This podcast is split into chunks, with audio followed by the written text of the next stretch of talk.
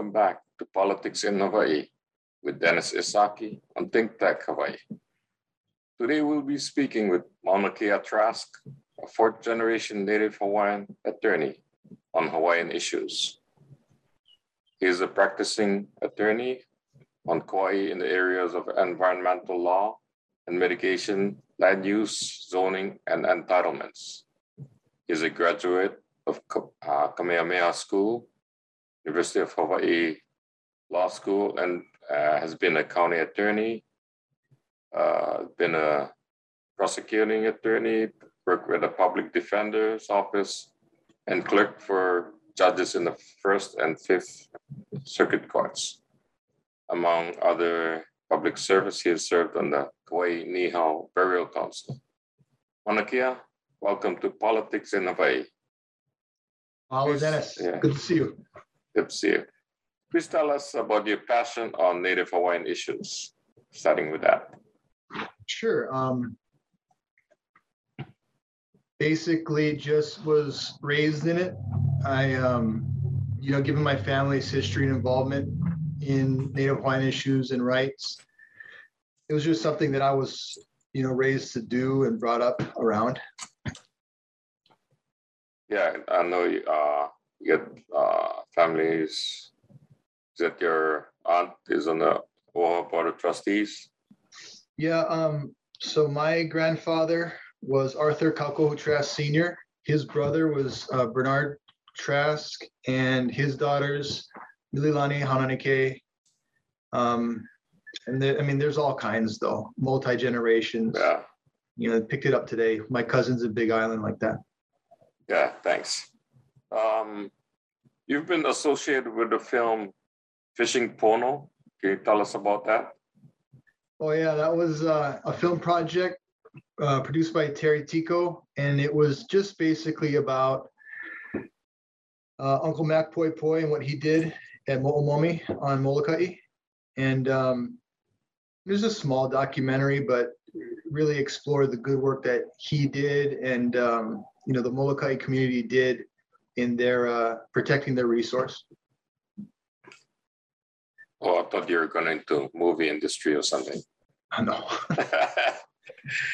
okay, let's uh, go to uh, uh, DHHL, Department of Hawaiian Homelands. I guess uh, they're getting some uh, discussion in the legislature and funding for Hawaiian issues. Uh, uh, can you tell us your thoughts on the Department of Hawaiian Homeland? If they can do things differently, provide more housing? Yeah, definitely. Um, so, you know, as you know, and, and it's, it's been said uh, throughout this legislative session, there were two main bills that sought to allocate to OHA their twenty percent share of the public land trust revenues. Um, and they're still advocating for that right now. And that's been, you know, the result of decades of litigation and legislation since about the 2000s. And um, currently, I think, you know, actually, I got the numbers here if you'll, if you'll forgive me. Yeah, so annual PLT revenue is about 394 million. So that means OHA's share would be 78.9 million. And currently they're receiving 15.1. So out of the 20%, instead they're getting about 3.8. And so that would go to, you know, given to OHA as trustee for the betterment of the Hawaiian people. And then DHHL and OHA, I mean, you know, they're, they're separate agencies, but they are related. OHA, the way I see it, is more the administrative and financial kind of arm of whatever is the Hawaiian government right now. Um, and DHHL is the land, the corpus and the body. So it would be great if they could work together uh, somehow. And as far as your, your quest, first question goes, that's a big one. I think, um, you know, a lot's been written about it and a lot's been discussed. I definitely certainly don't want to criticize today. That's not why I'm here. But I mean, arguably, the Department of Hawaiian Homelands has had a real hard time since its, its inception.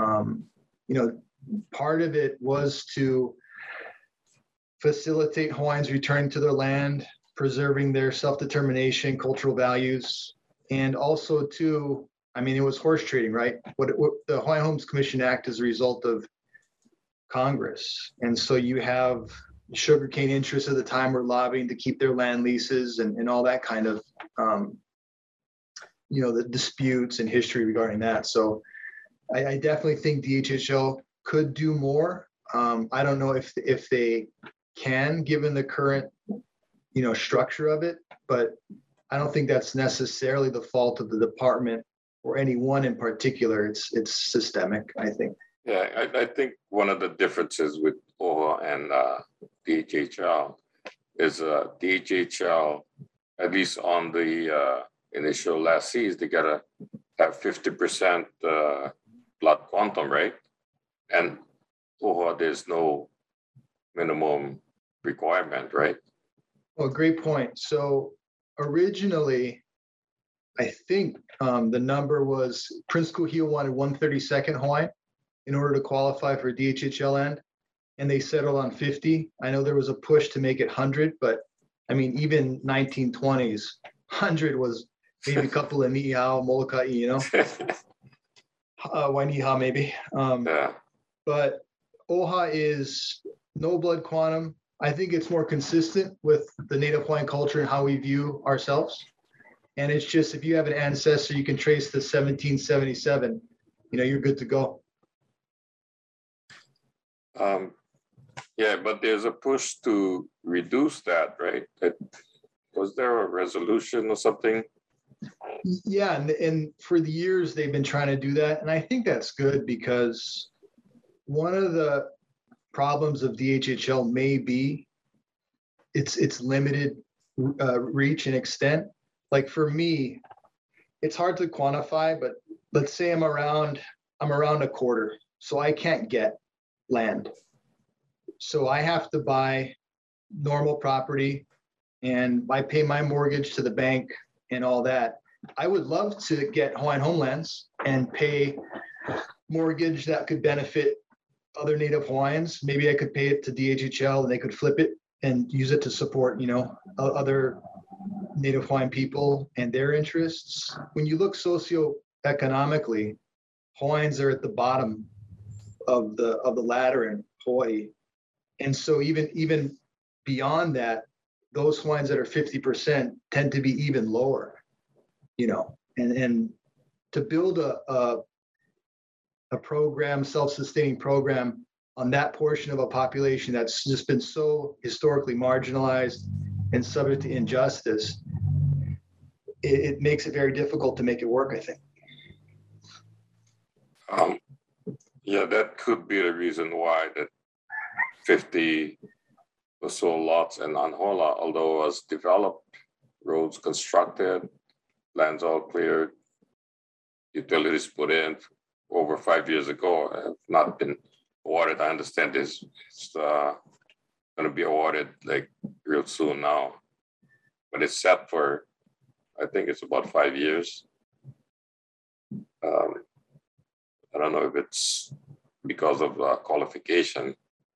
If, if DHHL builds the home, they gotta pay, the land is basically free or a dollar a year, but they gotta pay for the houses, right? Yeah, you know, I'm not specifically aware of, of that, you know, what the details are on, on that project, but yeah, there's a lot of, a lot of issues that they got to deal with. And it's too bad because there's over 200,000 acres. And I think if the department could figure out how to make it work better, our representative in Congress could assist at that level, you could do huge, um, there could, there could be huge gains in addressing the housing crisis. You know, a lot of the people without houses and homeless are Native Hawaiian. And there's a lot, there's land, there's water. I mean, you know, the limits of development is largely water and DHHL has their specific allocation of the public trust. So there's a lot of opportunity there, but not a lot of execution, I mean, as a matter of fact. You know, one, one interesting thing about DHHL prop, properties, uh, with regards to the lessees, uh, the Kauai County Council, uh, they made it so they don't have to pay any real property tax to their Hawaiians, said though, you know, not on the land, not on the, because it's not theirs, not even on the houses. I think the other counties tax their houses, you know. But the thing is, what about the other Native Hawaiians? Fifty percent or even hundred percent, if they're not on DHL land, they gotta pay property tax. So that kind of doesn't make sense to, kind of interesting. Oh, yeah, I'd love, I'd love to pay less tax. Yeah, no, but you know, like, they don't have to pay if they're over there, but then you gotta pay, right? Oh, yeah, well, that's, and that's the thing, you know, getting into more deep into the, the sovereignty discussion. Um, You know, with the, with the lands, i- it's really, it's DHL's corpus, and so they don't have to follow, I mean, they do require in their own rules. You, you comply with building codes and county zoning, but they don't have to, they can do their own. But um, as far as being Hawaiian and getting separate treatment, that, that can't be done until there's federal recognition, you know, which is a whole other issue. Yeah, I understand that, but um, this other thing, the county, you know, it's a county issue that, you know, whether they get a pay tax or not. The point is like, if you don't, if you're not fortunate enough to get a DHL uh, lease, then you doubly, you know, penalized, but you gotta pay a tax, right? Oh, yeah, well, well, you know, in that regard, that kind of touches on the Kalima case, right? Yeah. So that's one of the issues is that if you were otherwise qualified, but you couldn't get property, Yeah, um, and you had to pay mortgage, you had to pay, you know, like everybody else, because you couldn't have access to land, you, you're supposed to get a portion of the settlement. I, I don't know what it is, but they're, they're moving towards that right now. okay. Um, okay, uh, what about the, uh, you know what OHA is working on right now, or?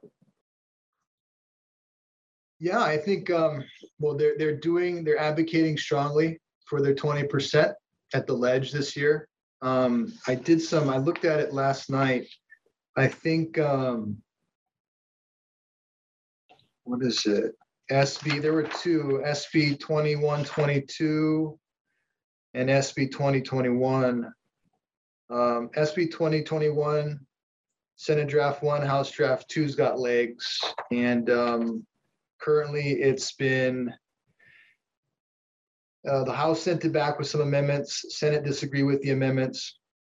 And Senate conferees were reported, uh, were appointed, so we'll see how that goes. And then OHA for the past couple of years, they've been going through their own kind of reevaluation and, and trying to, you know, at least what they say, sharpen the program and improve it, which is always good. I mean, we can always do better, you know, in, in, in our goals and missions in life. So, uh, uh, can you elaborate uh, on the, those bills that you mentioned? Well, sure. So, um, yeah, again, going back to the public land trust. So the Hawaiian, Hawaiians are supposed to get twenty percent and, um, they never have gotten it. And so Lingle made a deal back in two thousand six, I believe. They were to get about fifteen million a year and it's never changed. So the, the legislature right now is looking to set that and, and distribute it. And so right now, the current draft of Senate Bill 2021, I'm reading from my notes, so I apologize, but it establishes um, OHA's pro rata share of the monies derived from the public land trust, establishes a working group to determine that share of income and the proceeds of the public land trust and back amounts due and it appropriates funds from the carry forward trust holding account to OHA. And so we'll see where that goes. You know, Okay, so if there's an agreement or legal uh, right to get the money, so uh, Why aren't they getting the money from the state? I don't know.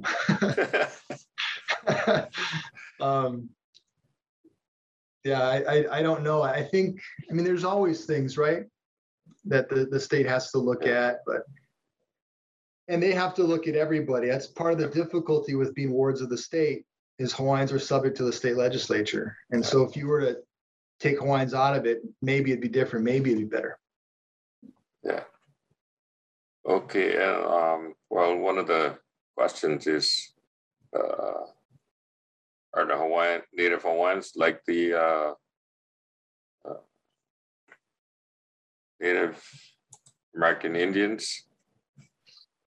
Yeah, that's a good question. I mean, yes, I think practically and historically, um, Native Americans were the indigenous people of the continental United States. And um, the Constitution recognizes that Congress shall have the power to make treaties with Native tribes, is the term of art. But of course, over time, they're like First Nation people, I think they're called now. And similarly, um, Native Hawaiians are, are the indigenous people of Hawaii, and that is recognized in HRS 10H, which is state recognition of Native Hawaiians. And but but there's there is disagreement. A lot of Native Hawaiians in the Native Hawaiian community do not consider themselves tribes. It was uh, independent sovereign nation. There was agreements and treaties between the Kingdom of Hawaii and, I mean, numerous European states and America, treaties of friendship, reciprocity, all this kind of stuff. And um, that is an important distinction. But I do think that, you know, semantics aside from the 18th and 19th century, Native Hawaiians should be afforded the same recognition as Native Americans. And currently they aren't at the federal level. So I would answer that question specifically.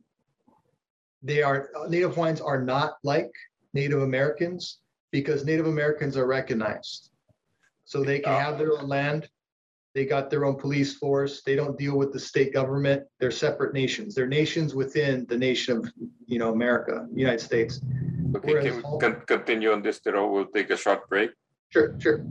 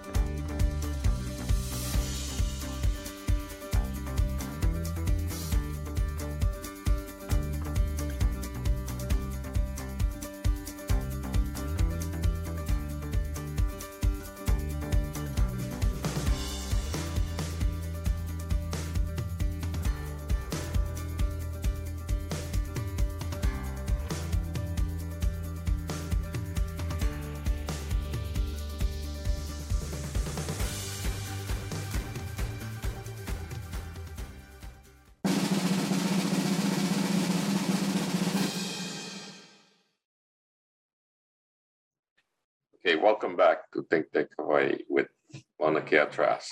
Uh, uh, can you please continue on the federal recognition of Hawaiians? Sure. So yeah, just wrapping up that question as far as whether Native Hawaiians are just like Native Americans. Because of the lack of federal recognition, they are not, I don't think. And that's why you see Native Americans, um, you know, they they they just they define their own tribal status. So you may or may not have to have any blood quantum. A lot of them don't. They have their own property. They can gamble on it if they want and um, they really have self-determination and control at the federal level. We don't, and that's why, for example, Rice v. Cayetano, although the state constitution says only Hawaiians can vote in an OHA election, the Supreme Court said because effectively there's no federal recognition, the Hawaiian only preference is illegal discrimination based on race or other suspect class. So if we were to get federal recognition, we could we'd be recognized as a political class and not a racial one, and we'd be subject to different reg, you know, we wouldn't be subject to state regulation necessarily. We could define it, but that's the Hawaiian community can't does the uh, agree on that or really proceed forward with it. So there's difficulties there. Yeah, I, I recall uh, Clayton Hee, at that time he was with OHA, they went up to Washington to discuss that. And I guess, like you said, they said that everybody gets to vote on uh, in OHA, right? Mhm. Um, and there's difference of opinions in uh, federal recognition, even even at uh, Senator Akaka's time, right? There was it, not nothing happened on that. And you mentioned they got different um, groups or thoughts. Uh, you you think the uh, uh, the Alamihi syndrome, Alamihi or the black crab syndrome got anything to do in here? Uh, you're you're gonna be in trouble. Um, you know, you know, real quick, I, I don't think so. I think that you know Native Hawaiians are people Yeah. too, and we're not uh, like any community or population. We don't all agree on everything. I think it's unfair to say so, and I- so I don't necessarily think it's a you know it's a crab in a bucket deal. but I do think that it's it's um, it's kind of a ploy because you look at America, right? It's not purple; it's blue and red, pretty much down the middle, and it's getting harder. And so to, to require Hawaiians to all agree on one position, where Americans don't have, or you know, non-Hawaiians don't have to, maybe that's not the fairest standard, um, in my in my opinion. SHPD that uh, has come to light in many projects, in many situations. Uh, they've been uh, looked at it from both sides. Some guys, the developers say they're tendering things. Some guys say, you know, we're not doing enough. Uh, you get any thoughts on SHPD?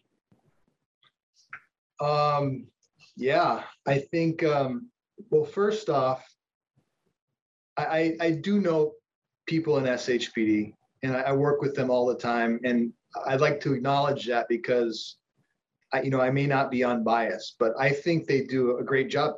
They're, they're a very limited office. They have limited funding. You maybe got a handful of people that got to do every single project review statewide. I mean, from big to small, everything. So it's it's a very difficult job, and I don't even know if it's doable, given what they have to do.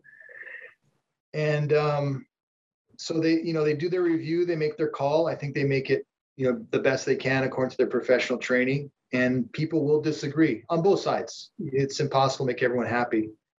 And I think that, you know, it's they they do land use review and projects for entitlements. And the difficult thing is that's where you see a lot of the, the Hawaiian activism and concerns focus. They go to the planning commission, they go to the LUC. And really, aside from protecting traditional customary rights and ensuring the continuity of, of those, it's not a venue to talk about Native Hawaiian sovereignty generally, the in, historical injustices or anything. And that's what you see a lot of at. I know you've seen it, you know, I've seen it. And so um, if you're if you're in that that room on that day at that time, you're gonna get, you know, caught up in the current. And um, and if there's big waves, you're gonna get pounded. Yeah, that, um, you know, not that I get anything against anybody in there or on the other side. And, uh, not even with activism, but I've seen, uh, to put it like, they got more than one bite at the apple, you know, you do one, one, uh, project. They say, okay, you gotta do this, and then they come back and do something else on the same piece of land. Say, we want, now we want more, more. Uh, you know, just a specific example, you split a, split a lot in half, you gotta do something, so you get, uh, do an historic easement or something, then you go and combine it back together. They, they say, oh yeah, we'll make it bigger now, just because we can. It seems like that sometimes, I don't know. Yeah, that's a, I'm, that's a good point. And I, you know, when I was at county, I, I dealt a lot with Hawaiian issues. You know, Mayor Carvalho was very attentive to them. He was very, you know, sympathetic. And that's good. I think all policymakers should be. Um, you have to acknowledge what Native Hawaiians have to deal with, um, both collectively and individually.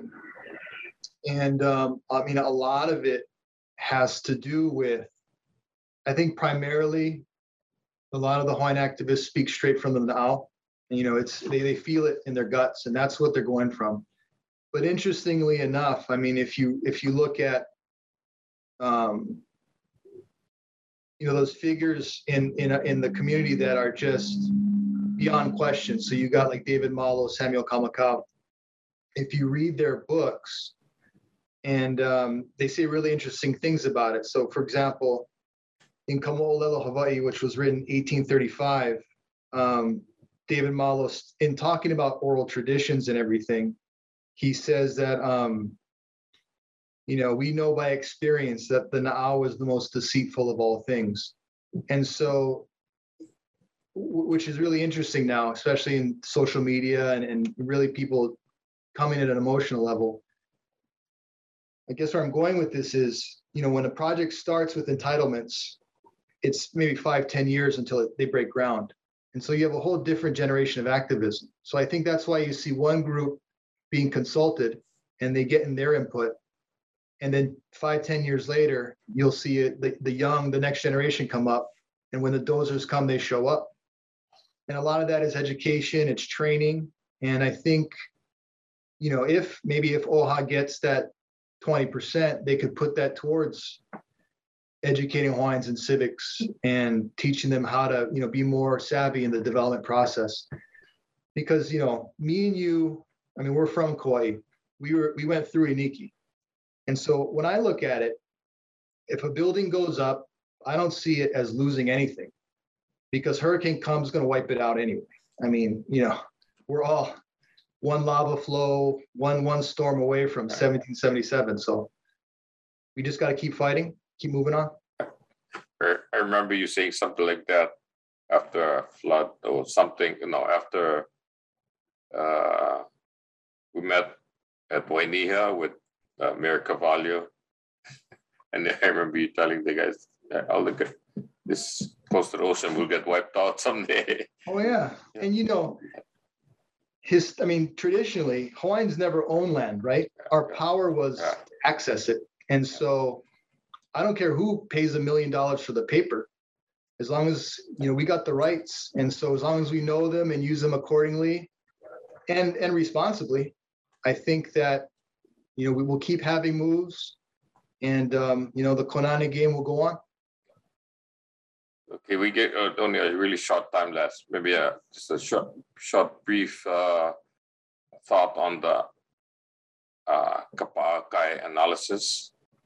Yeah, so Kapaakai is, you know, was 2000, uh, what was it? I think it's 2011. Oh, I'm sorry, September 11, 2000. So the Supreme Court came up with a test to help evaluate how to protect and identify traditional customary rights. So essentially, you have to identify whether any uh, rights exist, identify the extent in which they are exercised, identify the extent to which those rights and resources may be affected or impaired by the development, and specify feasible action, if any, to be taken to protect those rights.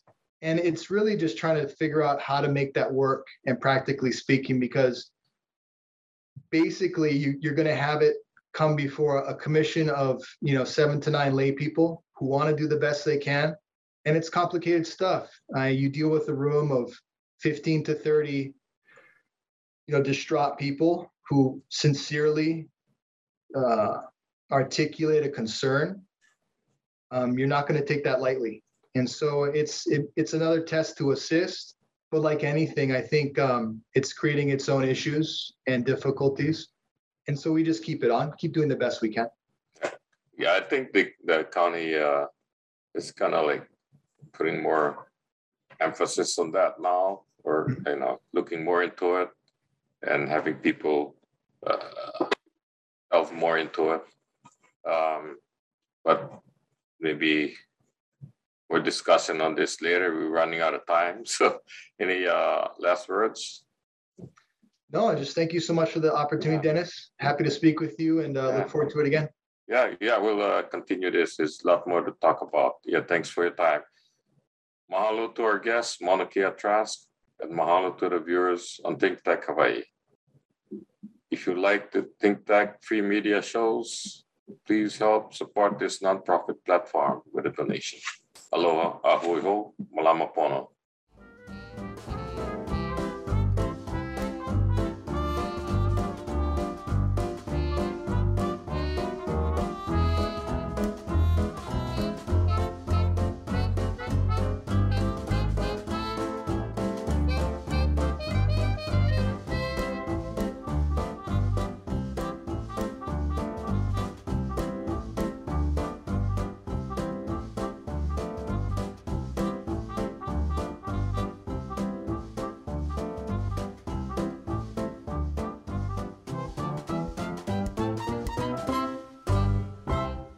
Thank you so much for watching Think Tech Hawaii. If you like what we do, please like us and click the subscribe button on YouTube and the follow button on Vimeo. You can also follow us on Facebook, Instagram, Twitter, and LinkedIn, and donate to us at thinktechhawaii.com. Mahalo.